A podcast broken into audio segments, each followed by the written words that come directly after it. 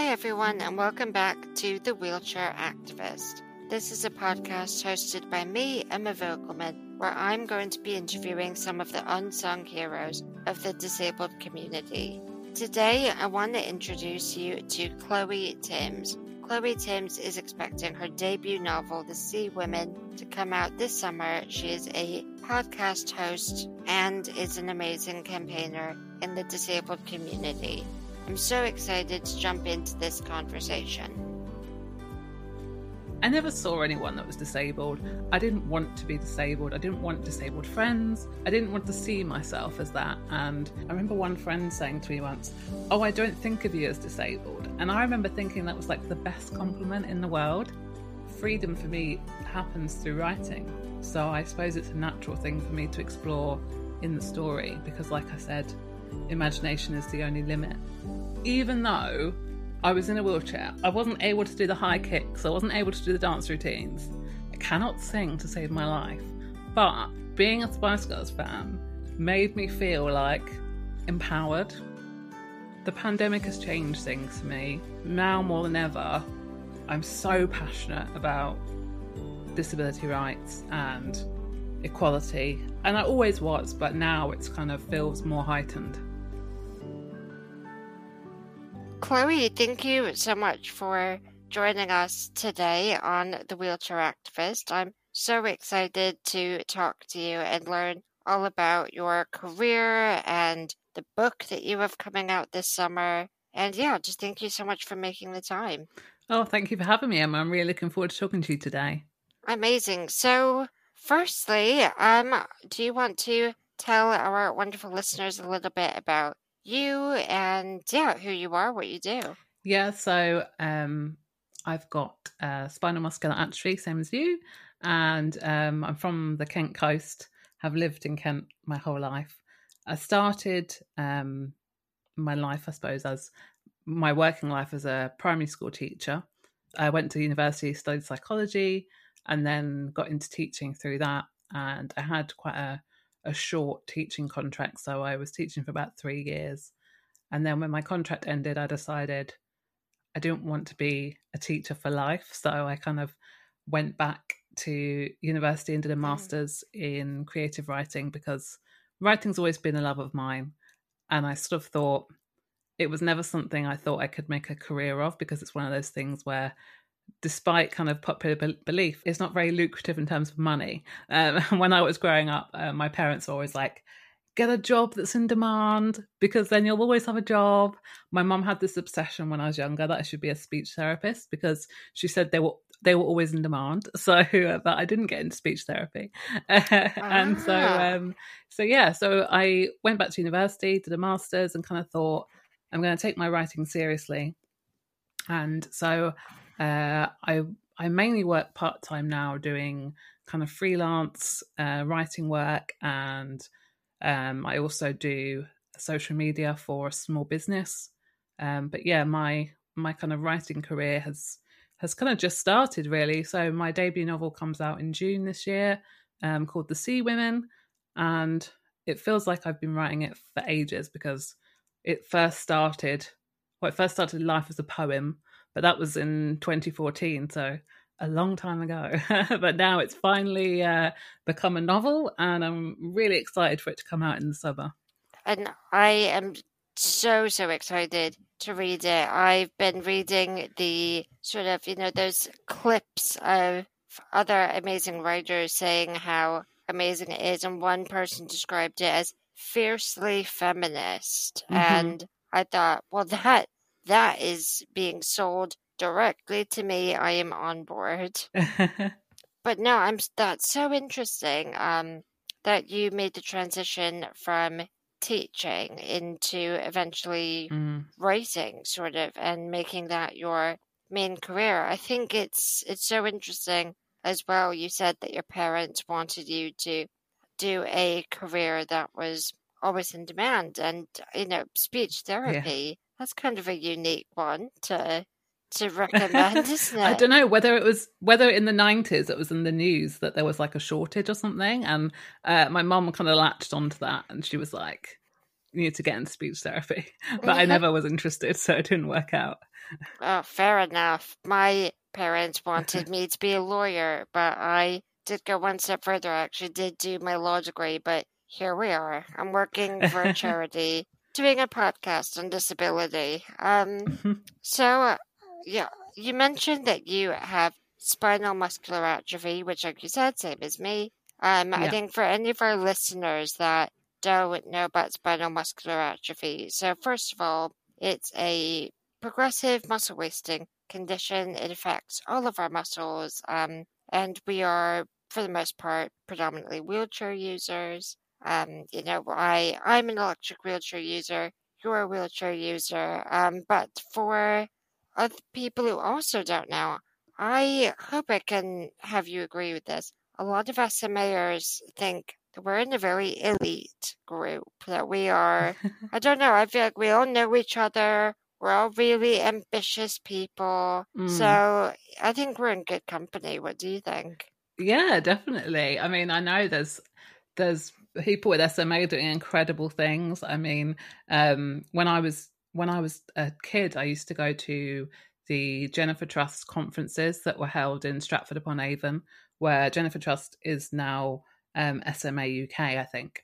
And it was basically a big gathering of kids, young adults, and we'd take over a hotel for the entire weekend.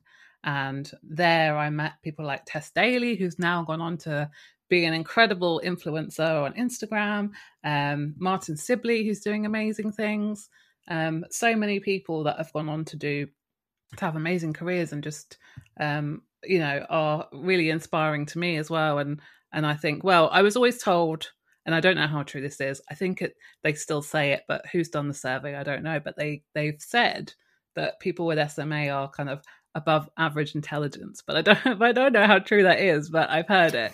So I was always told the same thing as a child, and my first proper job outside of after university was at Muscular Dystrophy U K. And so muscular dystrophy mm. is a sort of a, an umbrella term for a lot of muscle wasting conditions, of which S M A, spinal muscular atrophy, is one. And as part of our orientation, we had to do a quiz on um, muscle wasting conditions to see sort of how much we knew. And it was a true or false type quiz. And so it gave statements about some of the larger known conditions of muscular dystrophy. And one of the questions on S M A was true or false. People with S M A are on average more intelligent than people without S M A. And I thought, um, mm-hmm. yes, true. Click that. I got it wrong. And I was oh. devastated. I thought, this can't be right. What is going on? So no, I but I'm going to choose to believe that as well. Yeah, it's a good thing to believe. Yeah, absolutely. Um, so I want, before we get into what your book is about and what your podcast is about as well that you've recently started, I have a fairly mm-hmm. big question for you, and it's something that I ask all of the guests on this podcast. It's, what does disability mean to you? Yeah, it's such an interesting question, because I listened to your first episode with Elizabeth and I was struck by how similar her answer kind of resonated with me, because, um, and I think you said yourself that you started with quite a negative attitude in your in your life towards disability, very much mm. kind of a rejection of it. Um, you know, growing up, I didn't really have, well, and like apart from going to the Jennifer Trust conference, I never saw anyone that was disabled. I didn't want to be disabled. I didn't want disabled friends. I didn't want to, I didn't want to see myself as that. And, you know, I, I remember, I remember one friend saying to me once, oh, I don't think of you as disabled. And I remember thinking that was like the best compliment in the world. And I kind of, mm. I feel like, to me, that obviously I think many of us have like that internalized ableism. And I still think it's a learning process, because I would still say I still feel that at times.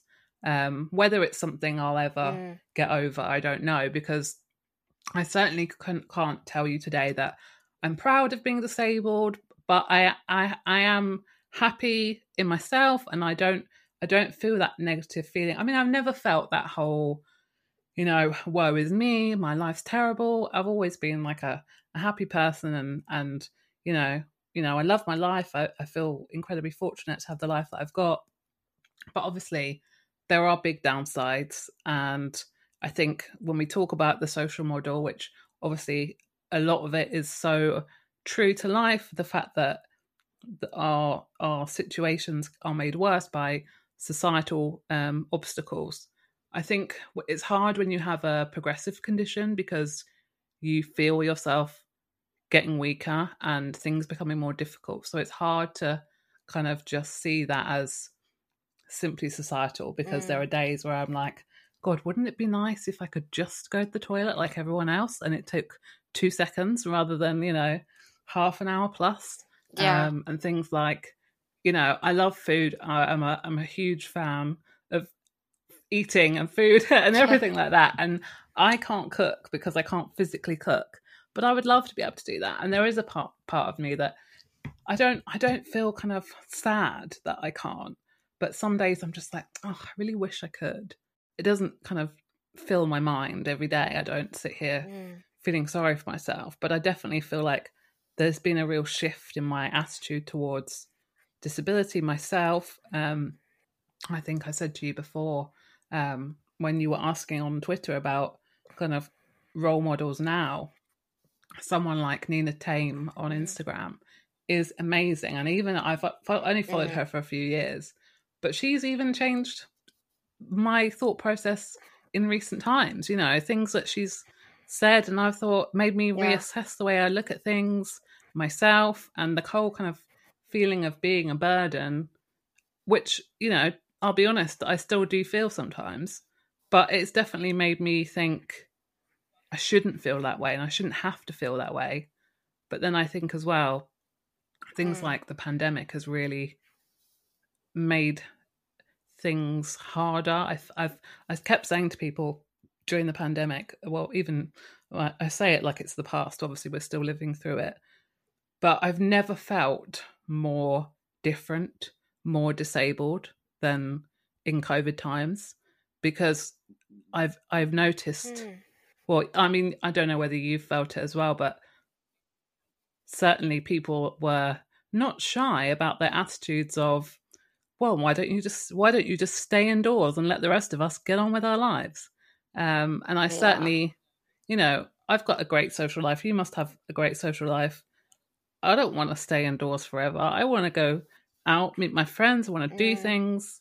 And it, uh, I think the pandemic has changed things for me in that now more than ever, I'm so passionate about disability rights and equality, and I always was, but now it's kind of feels more heightened.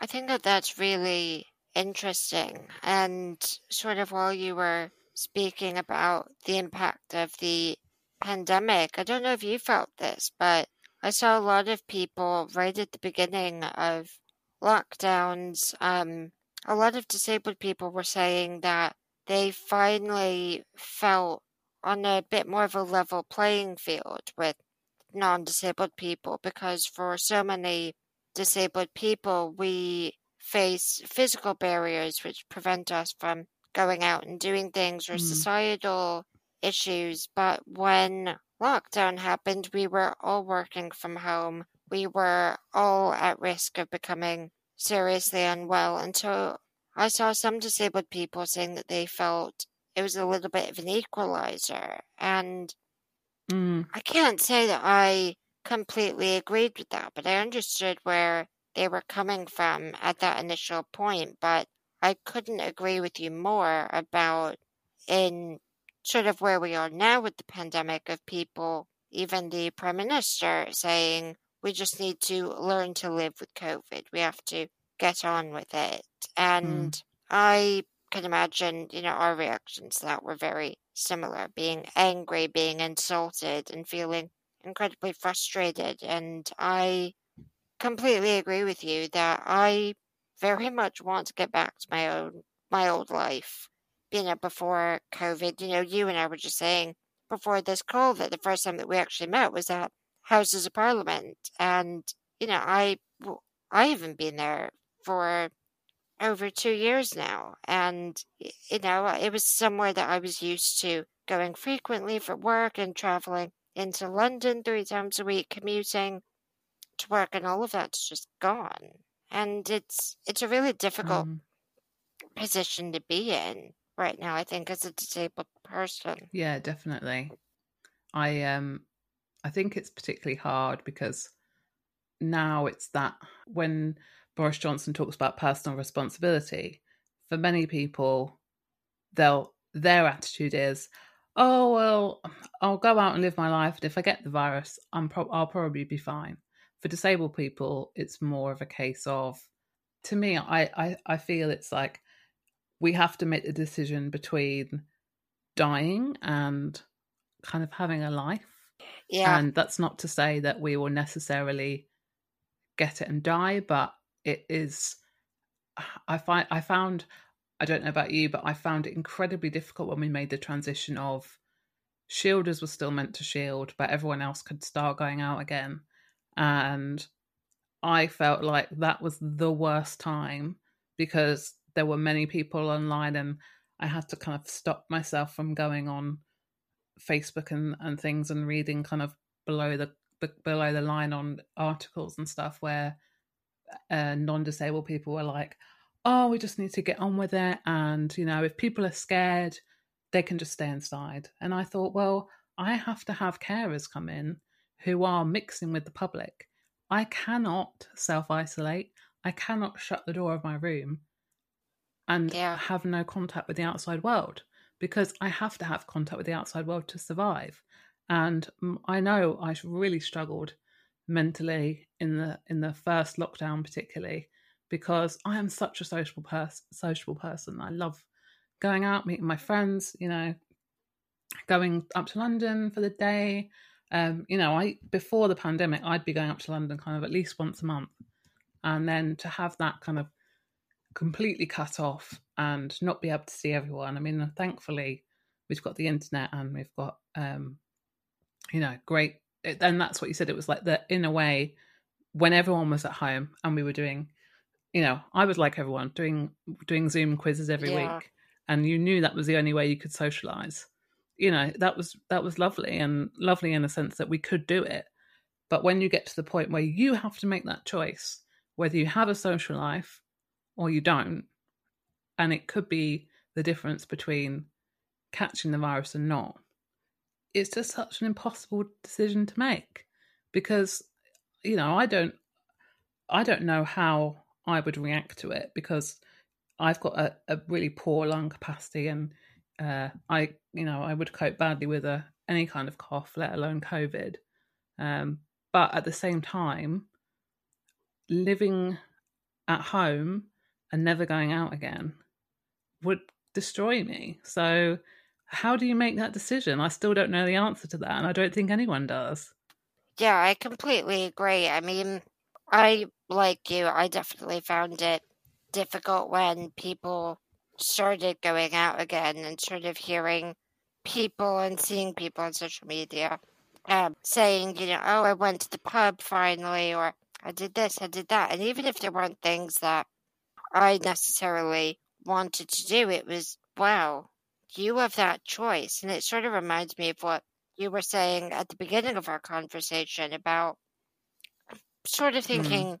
wow, what's that like to have that choice, have that freedom and have that feeling of safety going out and about. Whereas for us, that's just, it's not our reality. And it's, it's really difficult to not feel envious, I suppose, in a way. Mm. Um, but I suppose, you know, we, we're in a very difficult time, I think, to be disabled, um, you know, particularly now with even the requirement to self-isolate if you've tested positive being taken away, which I couldn't disagree with more. Um, but I suppose it'll be interesting to, because obviously, mm-hmm. like you said, your book comes out in June of this year, sort of how are you feeling about potentially doing, you know, any interviews or press or anything, or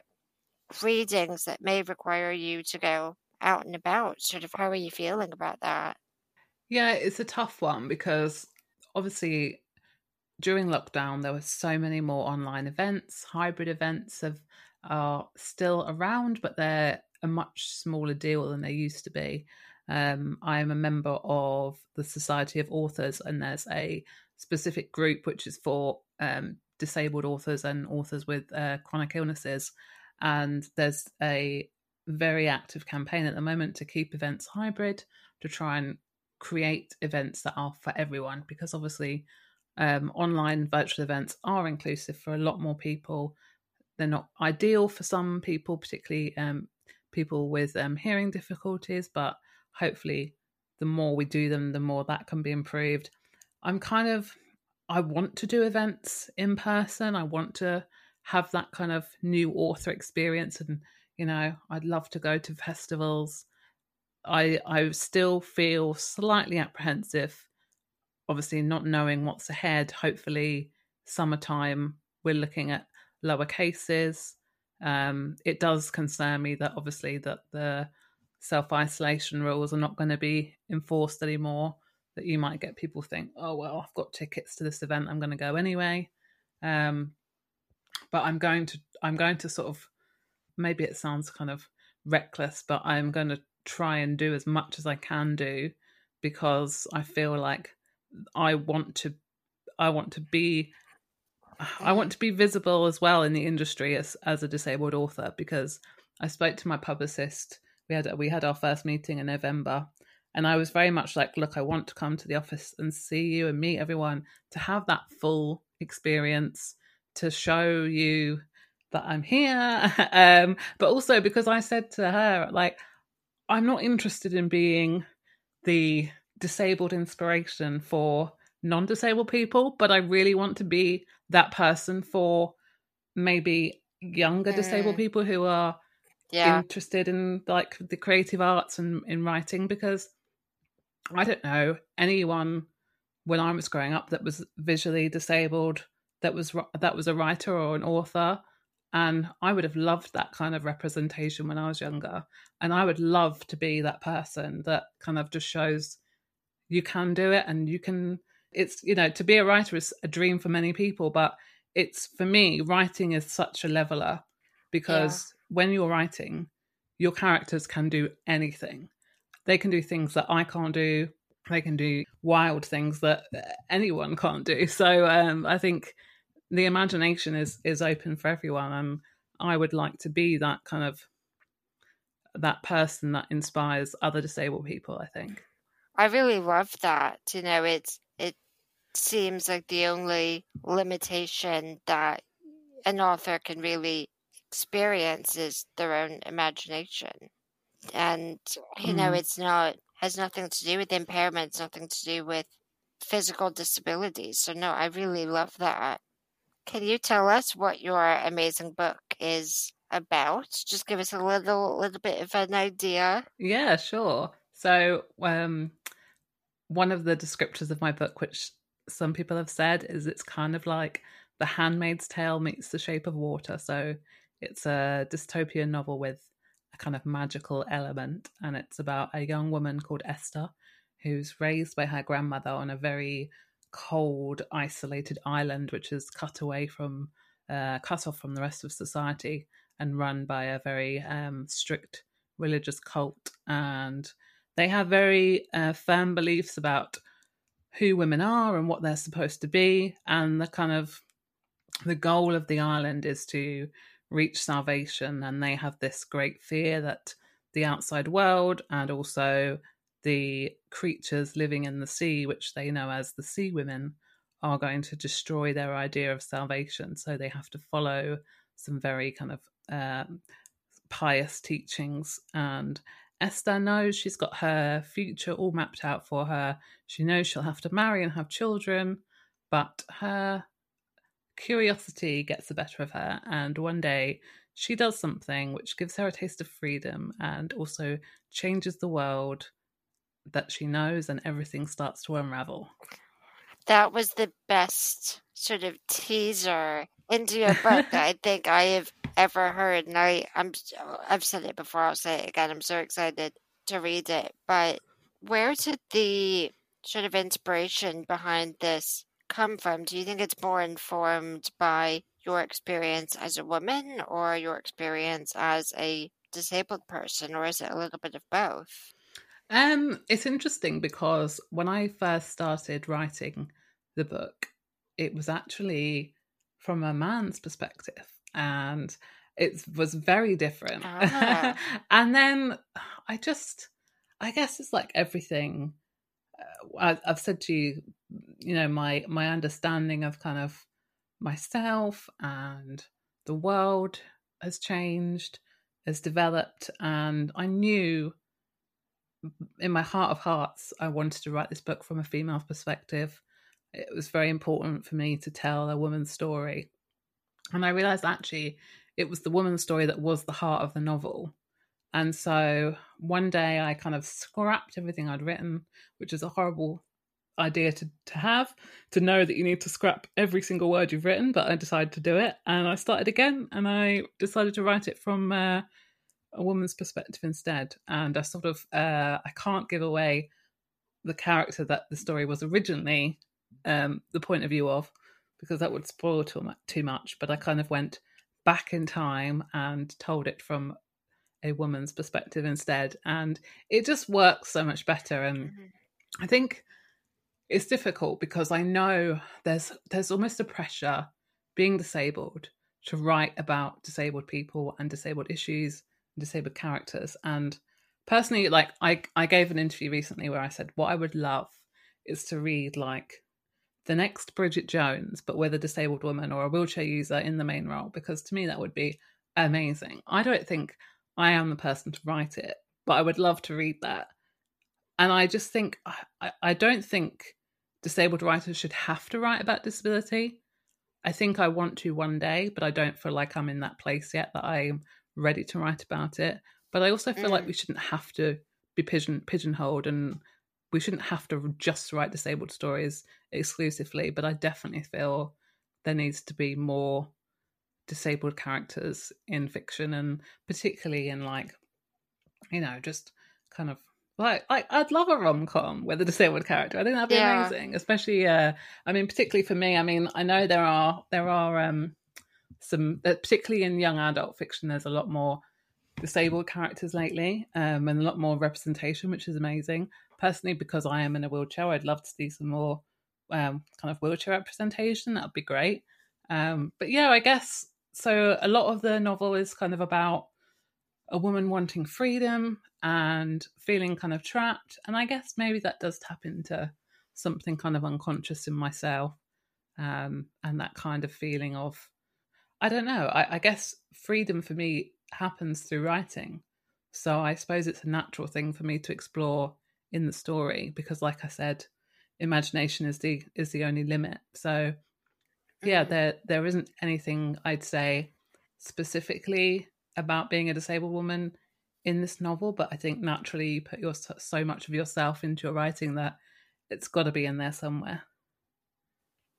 Yeah, I completely agree, and I would also love to read a Bridget Jones style book, but with a wheelchair user as, you know, as the main character. I think that would be amazing. Um, so I wanted to ask you: has anyone ever told you or made you feel that you can't do the job that you're doing now?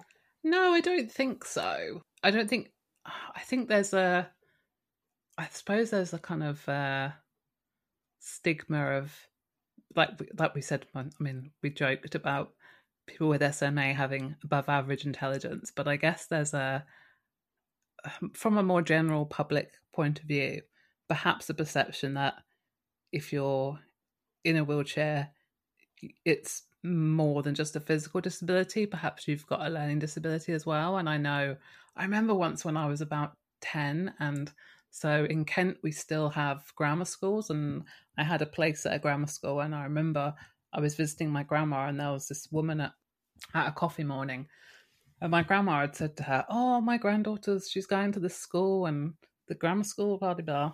And uh, the woman sort of looked at me uh, was and kind of like patted my hand and was like, "Are you? Yes, I'm sure you are," as if like I was making it up. Oh, and I've got to say, like, I don't think that happens as much now. Like, I certainly haven't.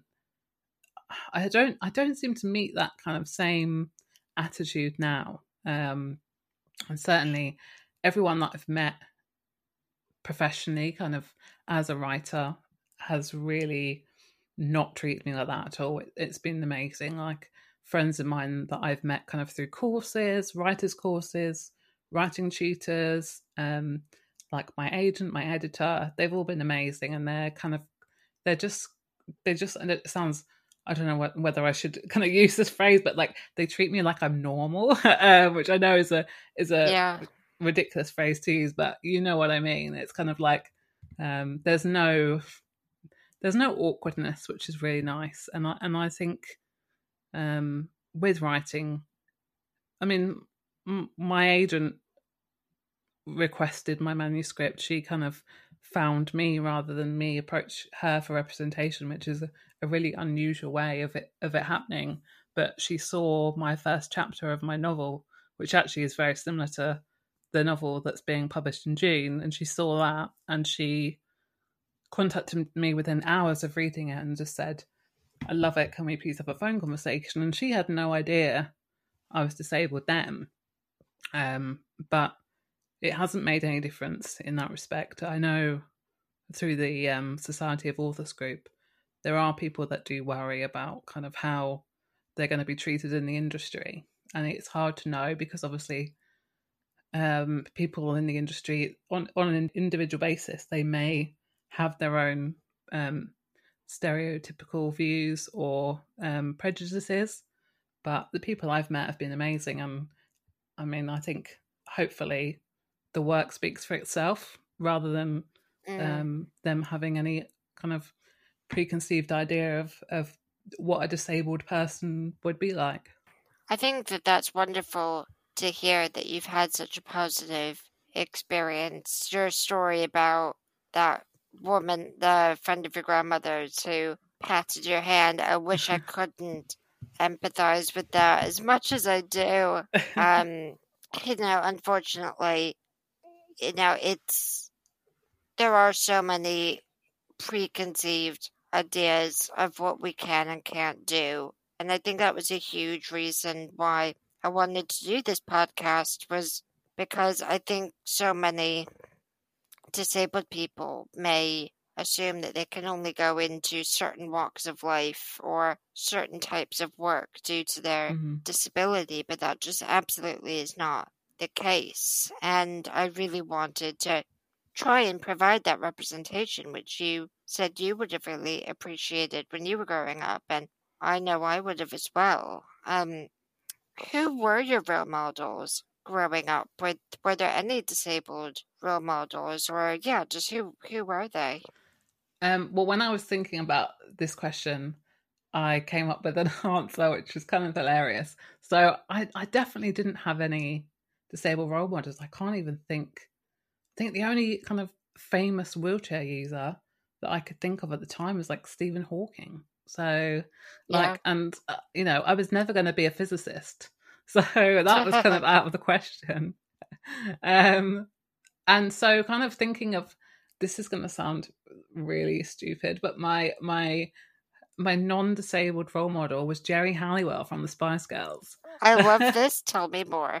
The Spice Girls, and this is, I mean, I'm a thirty-three-year-old woman, so this is going to sound ridiculous, but the Spice Girls changed my life because they were just so empowering. I think I was like eight years old when I first saw them on Top of the Pops, and they were just so, I mean, I know maybe perhaps I recently watched a documentary about their version of girl power and how so much of it was tied down with like capitalism. But, but to me, they were the first, I guess, feminists I'd seen. And really, you know, the whole girl power thing, yes, it's a bit basic, but it really, as as an eight-year-old, nine-year-old girl, I was like, yeah, girls can do stuff. Girls are amazing. You know, these are these like really loud, opinionated women who were you know, great performers. They they fought for, I think they fought for like um, songwriting credits on their on their records. Um, mm. I love that they were kind of like sexy, and they they wore like amazing outfits. And you know, I wanted to be Geri Halliwell. I bought myself a Union Jack dress from the local market and the white platform trainers, and to me, she was just amazing. And I think it was like, even though I was in a wheelchair, I wasn't I wasn't able to do the high kicks, I wasn't able to do the dance routines, I cannot sing to save my life, but being a Spice Girls fan made me feel like empowered. And mm. I still I still think that, even though it does seem slightly slightly ridiculous, like that was a kickstart into like loving being a woman and feeling like I could achieve things, not a singing career, but but other things. Yeah. And uh, yeah, I just and and they were kind of, I guess, yeah, I wanted to be a Spice Girl, and that was that was my. I mean, I when Geri left the Spice Girls, I cried so much that my mum had to go into school and tell my teacher that I'd been crying all weekend. Oh, bless so, uh, you! That's how committed I was. I don't know if you've seen this, but um, have you seen Adele doing the carpool karaoke with James Corden? Did you see that? Yeah, um, I did. Um, yeah, a couple of you. Yeah, and she said that it was the exact same for her. That, you know, when Geri Halliwell left Spice Girls, it was her, her first sort of feeling of heartbreak. Mm. And I mean, it, I think it's so interesting that that's your example, but I totally, totally get it. You know, it's about female empowerment, and it's, I, I have to admit, I didn't really understand. I, I knew what feminism was, but I don't think I truly identified with it properly until I listened to the Guilty Feminist mm-hmm. podcast um, and realized that there are so many different ways to be a feminist and to sort of live by those ideals, and it's okay if you don't get it perfectly right all the time. Um, but it's it's so empowering to see someone sort of break the mold of what we might consider women to be, or we once considered mm. women to be. And I, you know, I really do understand with the the Spice Girls, um, you know, sort of what that meant to you. Yeah, like I said, I, I, it was.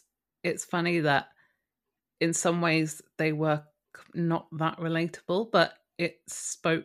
It still spoke to me, and I think many women who grew up kind of in that era, were roughly the same age, kind of felt that too. And it's it, it does seem kind of silly years later, because obviously my understanding of feminism um, has evolved. Like, you know, I, I'm a lot more politically engaged than, than I was obviously as a child. But I guess it's a it's a it's a first it's the first step of understanding um kind of equality, and also that that fight for equal rights. And I, I think that ties in, obviously we talk about intersectional um, feminism, and, and it ties into like our understanding of equality across the board. Yeah, I think that aspect of intersectional feminism is so interesting. And for people who aren't familiar with that term, it's sort of looking at the common barriers or the common issues that are faced by women, but then also the specific ones that are faced by disabled women or women of color. And I think mainstream feminism can often forget that disabled women face unique challenges on the basis of their sex and their disability. Um, so it's it's really important that feminists are aware that there are lots of different women's issues, and they're not going to all apply to everyone, but to make sure that you're amplifying all of the voices within the wonderful community of women or people who identify as women. Um, so that's, it's really interesting to sort of hear your experience of evolving mm-hmm. feminism. Who would you say your role models are now? Oh, that's so tough. Um, gosh, I don't know. I couldn't name, like I said to you earlier, um, I think if you don't if you don't follow Nina Tame on Instagram, please make sure you do, because she is an incredible voice, uh, not just about um, ableism and disabled voices, but she's an amazing feminist as well. And I just think, uh, you know, that she's someone that I just think, oh, I just love what she's doing.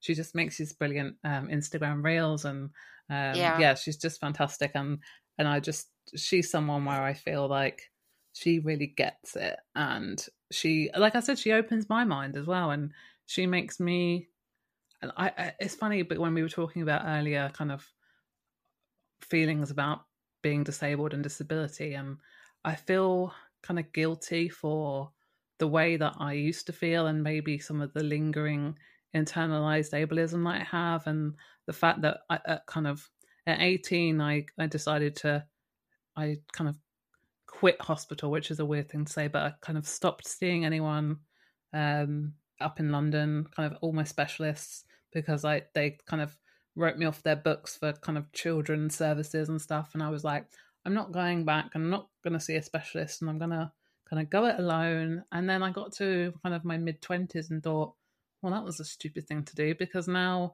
I don't have any contacts, and I didn't have anyone, didn't, wasn't in touch with anyone kind of in the S M A community. And I feel, I still feel like I missed a chunk of my life, because I cut myself off, because I was very much like, I don't need help. I don't need the support of the disabled community. And now I think, God, I, I see how valuable it is um, to share common experiences and to be a part of it, and to, to have those people that know what you're going through, because obviously we've all got non-disabled friends that can empathize, but it's not the same. Like it, as much as people can go, oh, I understand, and it must yeah. be terrible of this, this, you know, this, this issue. And, and, uh, you know, just yesterday I went to a restaurant with my friend, and I'd booked a table, and I'd put in the notes, you know, wheelchair accessible table, please.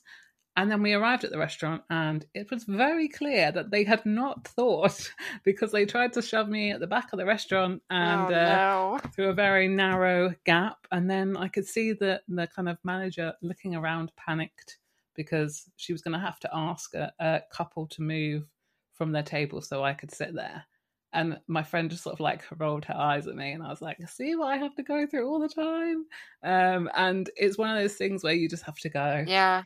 You know, you have to brush it off, because, and that, this is, okay, this is completely off topic, but one of my pet hates at the moment is when you, when you, when you're looking for somewhere to go and eat, and the restaurants have all this information about their restaurant.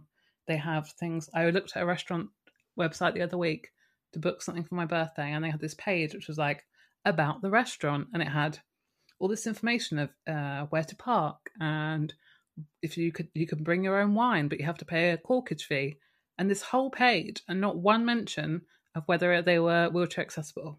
And I'm like, literally it would take one sentence, and you mm. haven't done it, so now I'm gonna have to email you and ask. And that's my one pet hate at the moment. But yeah I yeah. I see now that how valuable it is to have that disabled community around you, and I wish I could go back to my past self and go, you know, this is not going to make you less disabled by by cutting everyone off. But it's kind of that, um, like I say, it's kind of internalized ableism, which I'm learning to uh, to shed. And hopefully uh, one day I will be free of all that horrible baggage, and uh, will fully embrace the kind of, I'm trying to get to that point, I think. I think that's really interesting what you said about sort of a, almost sounds like a regret that you have of not engaging with the disabled community before. And I wanted to ask you this, because I definitely felt this way, that when I was sort of a child and my parents, you know, I, I did any activity that I ever wanted to do, you know, extracurricular activity, and my parents knew that I loved ballet, loved dance, so they put me in a sort of wheelchair dance class. Um, so all of the other pupils were wheelchair users, and I hated it. I it wasn't because I didn't like dance, but I felt really like conspicuous, I guess, and I felt more mm. disabled being around other disabled people at an age when I didn't I didn't identify as disabled. I wasn't ready to engage with the disabled yeah. community in that way. I just want, does that resonate with you at all? A hundred percent. It really does. It's, it's so funny, isn't it? Because I think, like you said, in my head, I, I wasn't disabled, and I was so like, it's almost like, well, I'm not like them. I don't need, I don't need to be part of the, the, the disabled dancing yes. group because I'm not like that. Um, I, I can't remember. I know I've, I know there must have been specific things like that. And I, I think I knew, I think my parents knew I was uncomfortable with that sort of thing. And I think as well, because um, you do tend to get, if you're in a kind of disabled group, you get kind of lumped in with everyone. And it's that thing where it's almost like that thing of they, the organisers with all their best intentions D- just see you as kind of one hum- like just one group, and there's not that kind of appreciation that everyone's individual, and um they all have different disabilities and all different have different needs, and so it's not it's not necessarily like like lives that you can relate to, particularly if you're in a group with people who maybe have um learning difficulties or Um, different kinds of needs from you. And yeah, I, I I felt exactly the same as you. It was only when I went to university and I was um, on the same corridor as some other people who were disabled, and uh, weirdly enough I was the only disabled woman and it was all guys that had cerebral palsy, and they were the first disabled friends that I had when I was eighteen, and that I suppose that helped to change my perception because we got on so well. We were all, you know, we were all studying at uni. We were, I did used to joke, like when we, we all used to go out to the cinema and we couldn't all travel together because, of course, there's only two spaces on the bus. So two of us had to go on the bus. Uh, one of my friends had a car, so he got a lift. And then I used to joke because we'd go to the cinema and I used to say, like, it looks like we're on a we're on a day trip, like the the uh, we've yeah. been let out for the day. Because it's not often you get like a group of disabled people together, and people yeah. just assume that you're kind of like from a care home or something. Yeah, you're all part of this, you know, disabled people's day out group, and it's being organised by a charity or a charity something. Day. Yeah, yeah, exactly. Yeah, yeah. And that's. I, I completely get what you mean, and I don't know if you've seen this or sort of if you have what your opinions on it are, but are you a fan of The I T Crowd? I've never watched it, so I don't know. Oh, there's a really funny episode, and um, if you watch it, it's called The Work Outing, and essentially one of the characters is using the disabled toilet, and he's worried that he's going to get in trouble because he's not disabled, so mm-hmm. he pretends to be disabled and pretends that his wheelchair has been stolen, so they get him a wheelchair, and um, they are sort of trying to help him, and he's trying to get away by saying, oh no no no I'm with people, and all of these wheelchair users come out, and it's just assumed that oh the people he's with are these other wheelchair users. um mm. So yeah, it's it's very funny. You you should watch it. um And yeah, let me know what you think. But I'm really interested, what would you say is the hardest barrier that you've had to overcome? Probably starting university was such a huge step in my life. And my mum has always been my primary carer, even like, well, even now she does a lot of my care. Um, but until I was eighteen, I'd never had a night away from either one of my parents. Some either my mum or my dad had always looked after me, and I'd never had carers at all. And then literally day one of university was the first time I'd ever had carers. So it was like tell, like thrown in at the deep end. Wow. Yeah. So it was like I, yeah. I moved. So I live in Kent now, and my my um did my undergrad and my um teacher training at Southampton University. So it's quite quite far. So it was like new city, new environment, because I was with students, and you know it's lovely because it's everyone my age. And then I suddenly had a living carer, and it was just terrifying. You know, not only was I was I doing the whole new student experience, so that was like learning how to uh, use the washing machine and going and doing a food shop and things like that, and, yeah. and learning to live in a new city and stuff. But I also had a, a a carer, which I'd never had before, and I really it was a real struggle for the first few weeks, and I suffered really badly with anxiety. And um, to the point that I had to go to the G P to get some help because I just, I couldn't, I you know, I couldn't uh, keep food down because I was so anxious, and it was horrible. Um, and it was also, I guess, like a massive change of situation, not just the carer situation. Um, but it was the fact that your parents doing your care for you, they've done it since you were a child, so they know everything about you. And then you're meeting like a relative stranger. And it's yeah. just, you know, you have to tell someone exactly what your needs are. And it, and when it's even things like, it's not just getting dressed, showering, dressing. It's things like, you know, making your toast the way you like, and just stupid things like that. That yeah. to to to an ordinary person would be, would seem, uh, you know, really unusual to have to be that specific. But you know, I don't like burnt toast, so uh, you know, I have to be specific with uh, how I like it.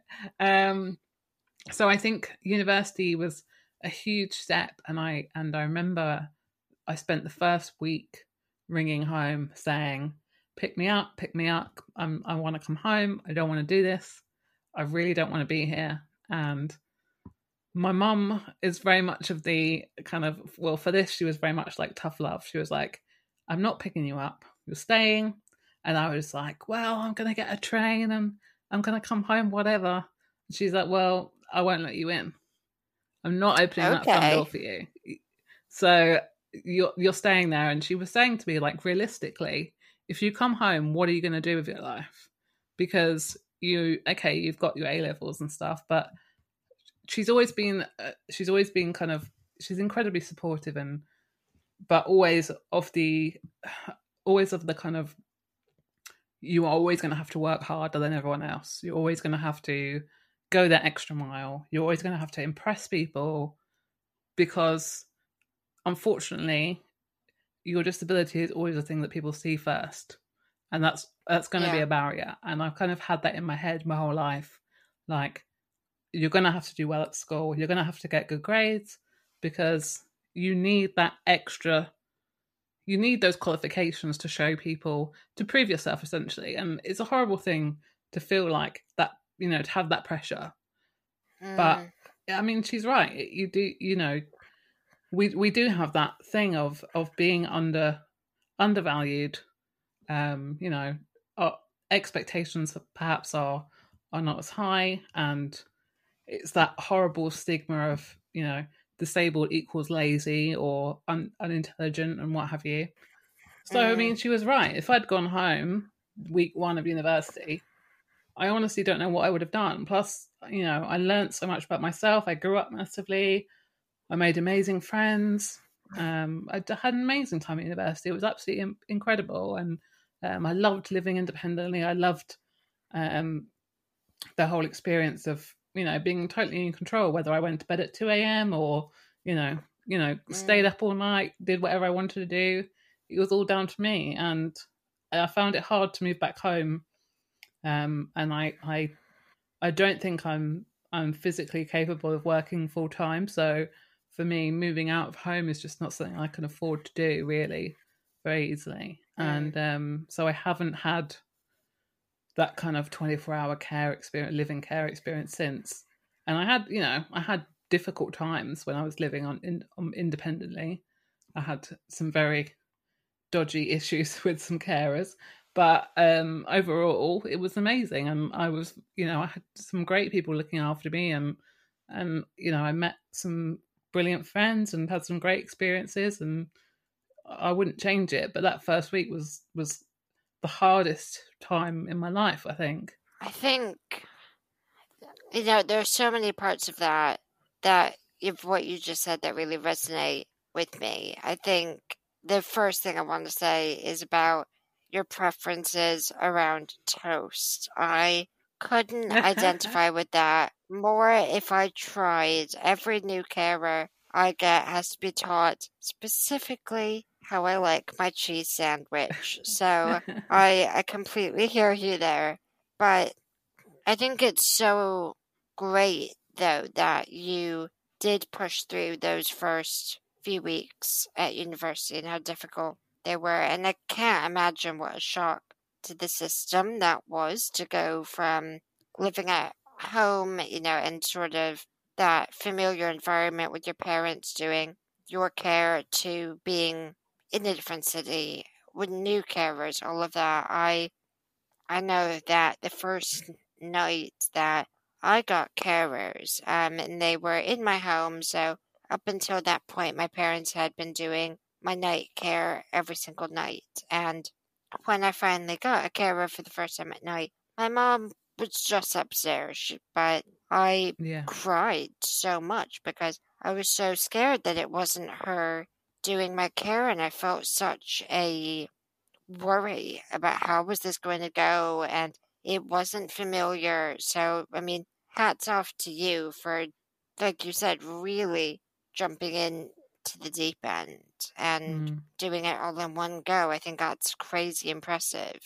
Um, I think as well, one thing I wanted to touch on of what you said was this fear as a disabled person that you have to be better than everyone else, and mm. or that you have to work harder than your non-disabled peers. And it's something that I was recently having a conversation with with some non-disabled people, and I found it really difficult to get them to understand that perspective of, like you said, we are judged first on our disability, because particularly for people like you and me, our disabilities are extremely visible. So people have assumptions and misconceptions about what our abilities are. So we have to not just be good, we have to be the best, or we have to be mm. amazing.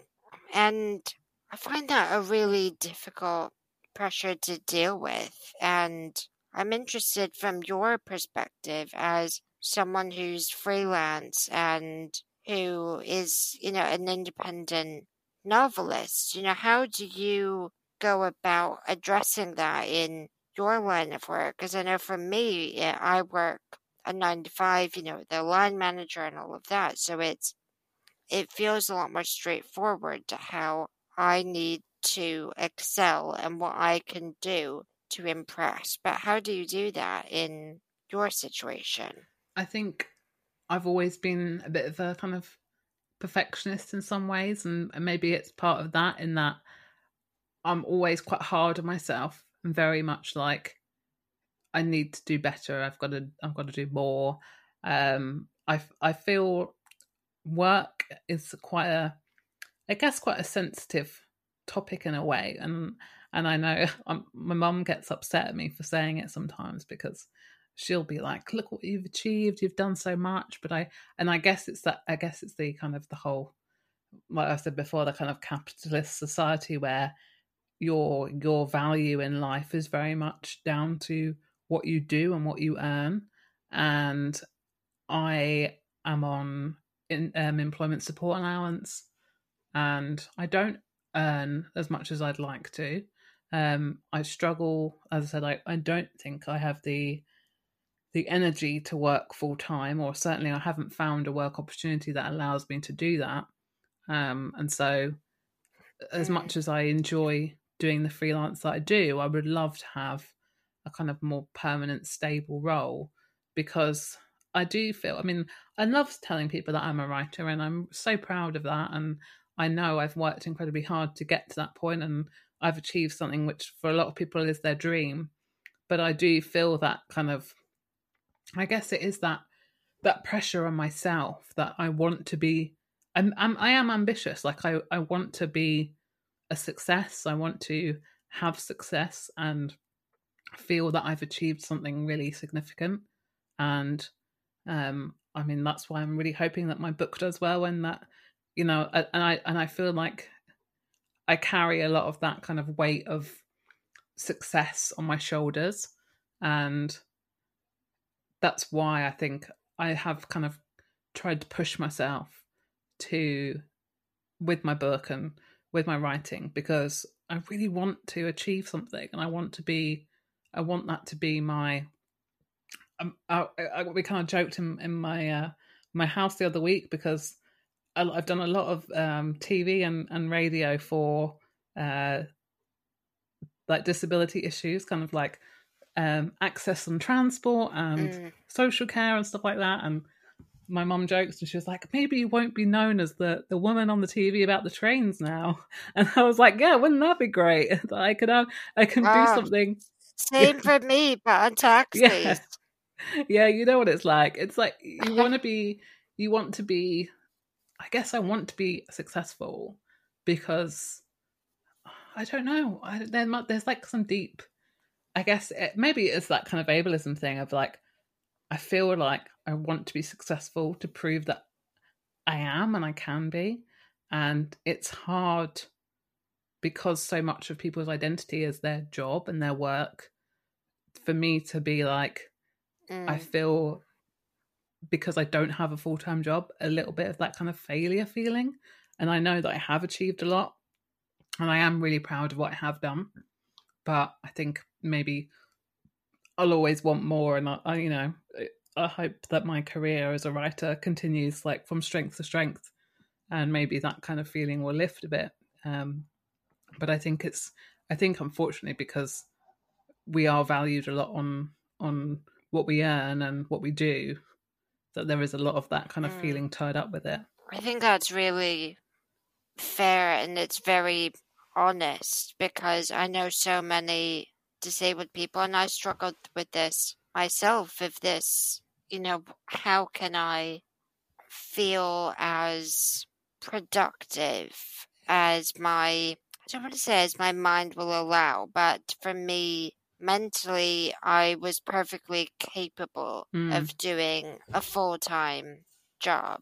But physically, particularly when I was looking for work um, out of university, and the work that I wanted to do and still do is in the charity sector, and so many of their offices are in London, but I couldn't live in London because I, like you, live at home and rely on my parents for my care. So I had to make the realization that I couldn't physically handle commuting full time, so I was trying to find opportunities that would mm. either allow me to work part-time from home or to work part-time. And I've definitely resonate with what you said about feeling like a failure because you aren't able to do what people typically do. You know, people typically work a, you know, nine to five, five mm. day a week job. And if it means commuting, they commute. And I found that a really difficult aspect of disability to accept. Um, but I, you know, like I've, I've said, I think your, I mean, your book sounds so exciting, and I'm sure it's the first of many pieces of written work that you're going to be doing. And I mean, I, I'm just so excited to see where this journey takes you. And I wanted to end with one final question for you is, what advice would you give to your younger self or others like you? We've talked a lot about, you know, how we were as young people, but yeah, what, what advice would you give? Oh, it's such a good question. I think, like I said earlier, my main advice would be like, don't cut yourself off from the disabled community. Don't feel like that is somehow making you less disabled by cutting down those contacts, because actually it's so valuable to have people going through similar things to you. I think it's, I think I want to, I kind of, I'm going to give myself advice now for my younger self and for my current self, which is don't have the pressure on yourself that you feel like you haven't achieved enough, because I do feel that sometimes. And I do feel that's one thing that upsets me, is because I feel like I always want to do more. And and I know people think, when they hear me say this, they always look at me like, what are you talking about? And I have friends that are like, why do you think this about yourself? Like, mm. you've done so much and you've achieved so much. But I think it's because I am ambitious. And I think I'd like to say to my my younger self, like, just go for it, and don't feel like you have to have the same life as your non-disabled peers. You may have, you have much, a much hard, like, to be honest, a much harder life. And yeah. I think because we, we want to fight for equality, and we do sometimes minimise the, the the worst sides of it. Um, and, you know, that's not to say we don't have great lives, but sometimes I think we do maybe, we don't, like everyone, I guess, we don't talk about the, the negative so much. And it's like with social media, you you show the good sides of your life. And I think I'd like to go back and, you know, say to, to say to my younger self, like, you're going to have hard days, but, you know, you've got a great life, and it doesn't stop you from having the life that you want. You maybe just have to look at life a bit differently. I love that. And I think that that's, that's so honest about the difficulty that comes with disability. And it's, it's sort of acknowledging this toxic positivity that I think happens a fair bit in the disabled community of, mm. you know, oh, look, all that I'm achieving against the odds. And, you know, yeah, that is totally valid. And we are achieving and doing things that are amazing, but that doesn't mean that it's not really hard. You know, I, I know I mentioned this, but, you know, when you were joking about your mum saying, oh, maybe you won't be the person on T V complaining about trains, you know, and for me, it was, it was taxis. And I thought, you know, this is something that's really stayed with me. But when I was commuting into work, it for it was difficult to acknowledge that the things that I achieved in a day weren't just what I produced while I was at my desk writing, you know, a report on disabled employment. It was also looking at, I got discriminated against three times on the way into the office, and still managed to, you know, push through that and to get through a work day, despite how really tough that actually is, and trying to stand up for yourself mm. and your rights in these little everyday si- situations is tough. And I think we're all doing a lot more than we give ourselves credit for. So, yeah, I just, I can't thank you enough for coming on this podcast and telling us about your journey and your story and about your book. And I should say that you also have a podcast, Confessions of a Debut Novelist, which I think everyone should go and listen to, particularly if you are a young disabled person who is considering a career in writing or in creative writing that has nothing to do with disability. I think, you know, Chloe is absolutely a person that you should be following. So yeah, just thank you so much, Chloe, for taking the time to join us on The Wheelchair Activist. Thank you, Emma. It's been great, and I hope uh, people have got something from this conversation. And and I haven't been too negative. I, I'm just trying to be honest with my uh, my discussions with you.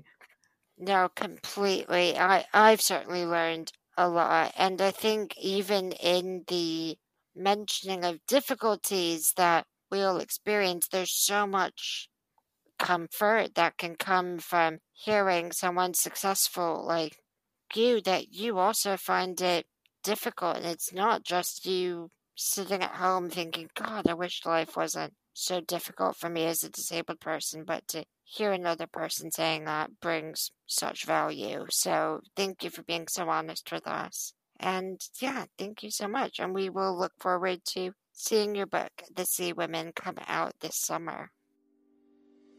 Thank you so much for listening to this episode of The Wheelchair Activist with Chloe Timms.